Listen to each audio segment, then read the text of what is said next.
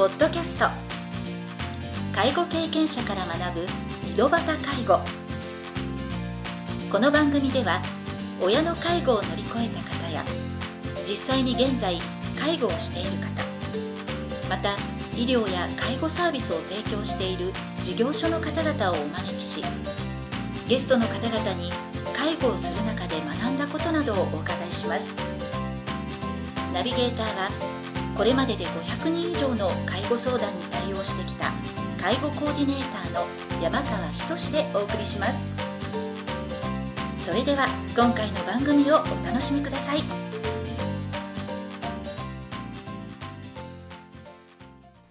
皆さんこんにちは。第83回目の井戸端介護を始めます。今回も私が仕事をする中で学んだ介護に関するお役立ち情報をお届けします。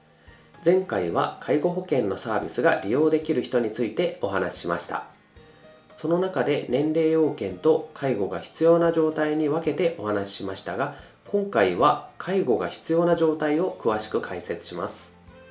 介護サービスを利用するためには要介護認定を受ける必要がありますがその認定は要支援1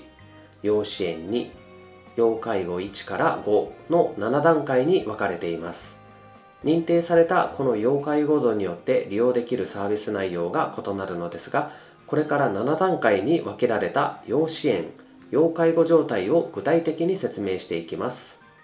ただ介護保険制度上では要介護度別の状態像の定義はありませんのでこれからお話しする内容は参考程度にお役立てください。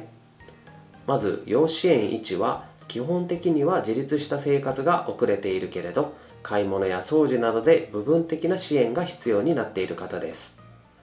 例えば筋力の低下で重たいものが持てないので買い物は家族が手伝っている。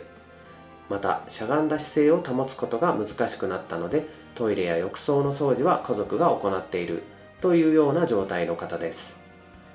要支援には筋力だけではなく日常生活を営む上で必要な意思決定力も低下してきたため家族の定期的な関わりが必要になっている方です。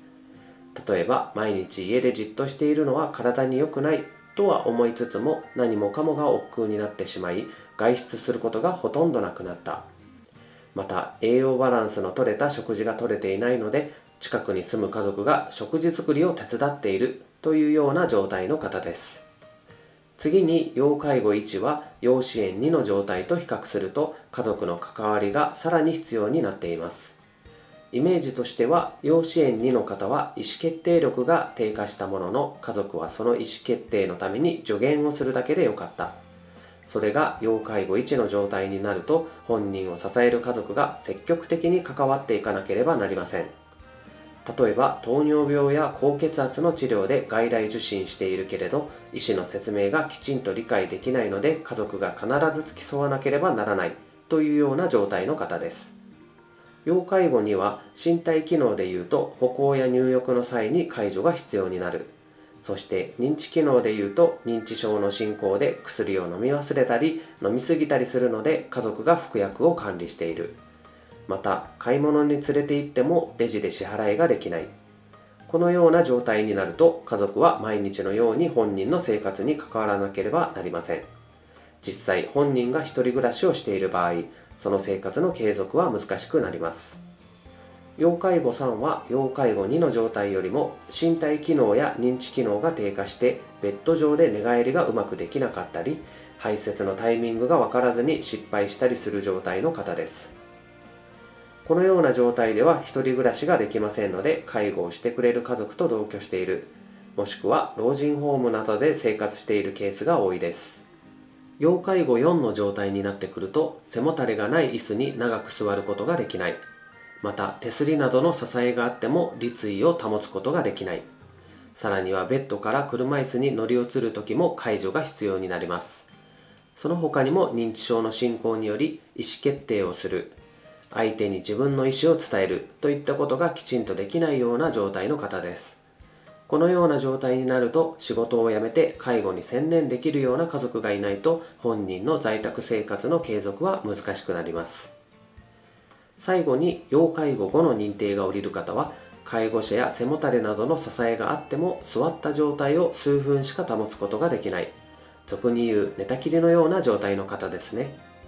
また認知症の進行で箸やスプーンの使い方がわからなくなったため介護者が一口一口食べさせてあげなければ食事をとることもできない。さらには短期記憶も著しく低下しているため家族との意思疎通が困難になるケースも少なくありません。実際に生活全般で介護が必要不可欠な状態と言えます。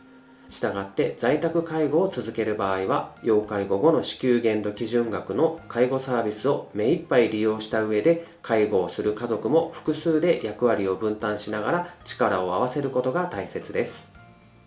以上7段階に分かれた要介護度別の状態像を説明しましたがイメージをつかむことはできましたか？冒頭でもお話しした通り介護保険制度上では要介護度別の状態像の定義はありません。なお要介護度別で利用できる介護サービスに制限はありますが私の経験上では最低限必要なサービスは利用できる仕組みになっていますのでご安心ください。最後までお聴きいただきありがとうございました。今回は7段階に分けられた要支援要介護状態についてお話ししました。次回は認定された要介護度で利用できる介護サービスにどのような違いがあるのかについて解説しますそれでは次回の配信をお楽しみに今回の番組はいかがでしたか？この番組ではリスナーの皆様からのご質問なども受け付けておりますメールアドレスは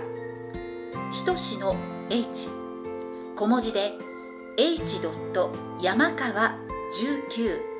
アットマーク gmail.com. 山川19アットマーク gmail.com です。それでは次回の配信をお楽しみに。